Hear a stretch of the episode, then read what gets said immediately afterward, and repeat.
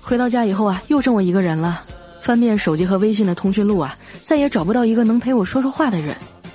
前几天啊，听我同学说，我大学时的男朋友啊，这个月底就要结婚了。虽然已经分手了好几年啊，知道这个消息我还是有点难过。当初毕业以后啊，我们去了不同的城市，异地恋败给了猜疑和争吵。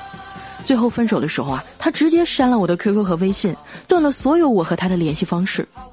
但是他不知道啊，我曾经偷偷的用一个小号加过他。这几年呢，我一直用小号啊看他的朋友圈，默默的关注他的动态。直到半年前，他做起了微商，天天发各种广告，弄得朋友圈广告满天飞，特别讨厌。最后我终于对他累就不爱了，然后就把他给删了。从那以后啊，我就拼命的加班努力工作，希望能干出点业绩来。我有一个朋友叫林超啊，他就特别励志。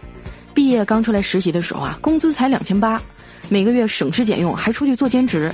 一年以后啊，终于攒了五万块钱，加上爸妈给他的六百多万呀，在上海买了一套房子。这件事儿告诉我们，只要你努力，没有什么是不可以的。不要老是把时间啊花在抱怨生活上，等你进入了社会呢，你就会明白，知识和能力啊，花钱是买不到的。在我上学那会儿啊，有个富二代的同学，人不错啊，和我们这帮屌丝也玩得来，就是学习不好。几年以后呢，我们都各奔东西了，各自找了工作。我通过努力啊，来了喜马拉雅公司，生活过得也还算不错。前几天呢，那个富二代同学啊，给我打电话聊天没聊几句啊，就带着哭腔说：“我真恨自己当年没好好学习呀！你们多好，都在北京、上海找了工作，没事儿还能聚聚。”听到这儿哈，我心里有点小得意，但还是安慰他说：“别哭了啊，人在哪儿都是一样混。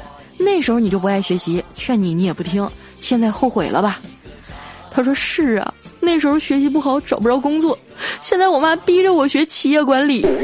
伦敦这个破地儿啊，连个说话的人都没有。”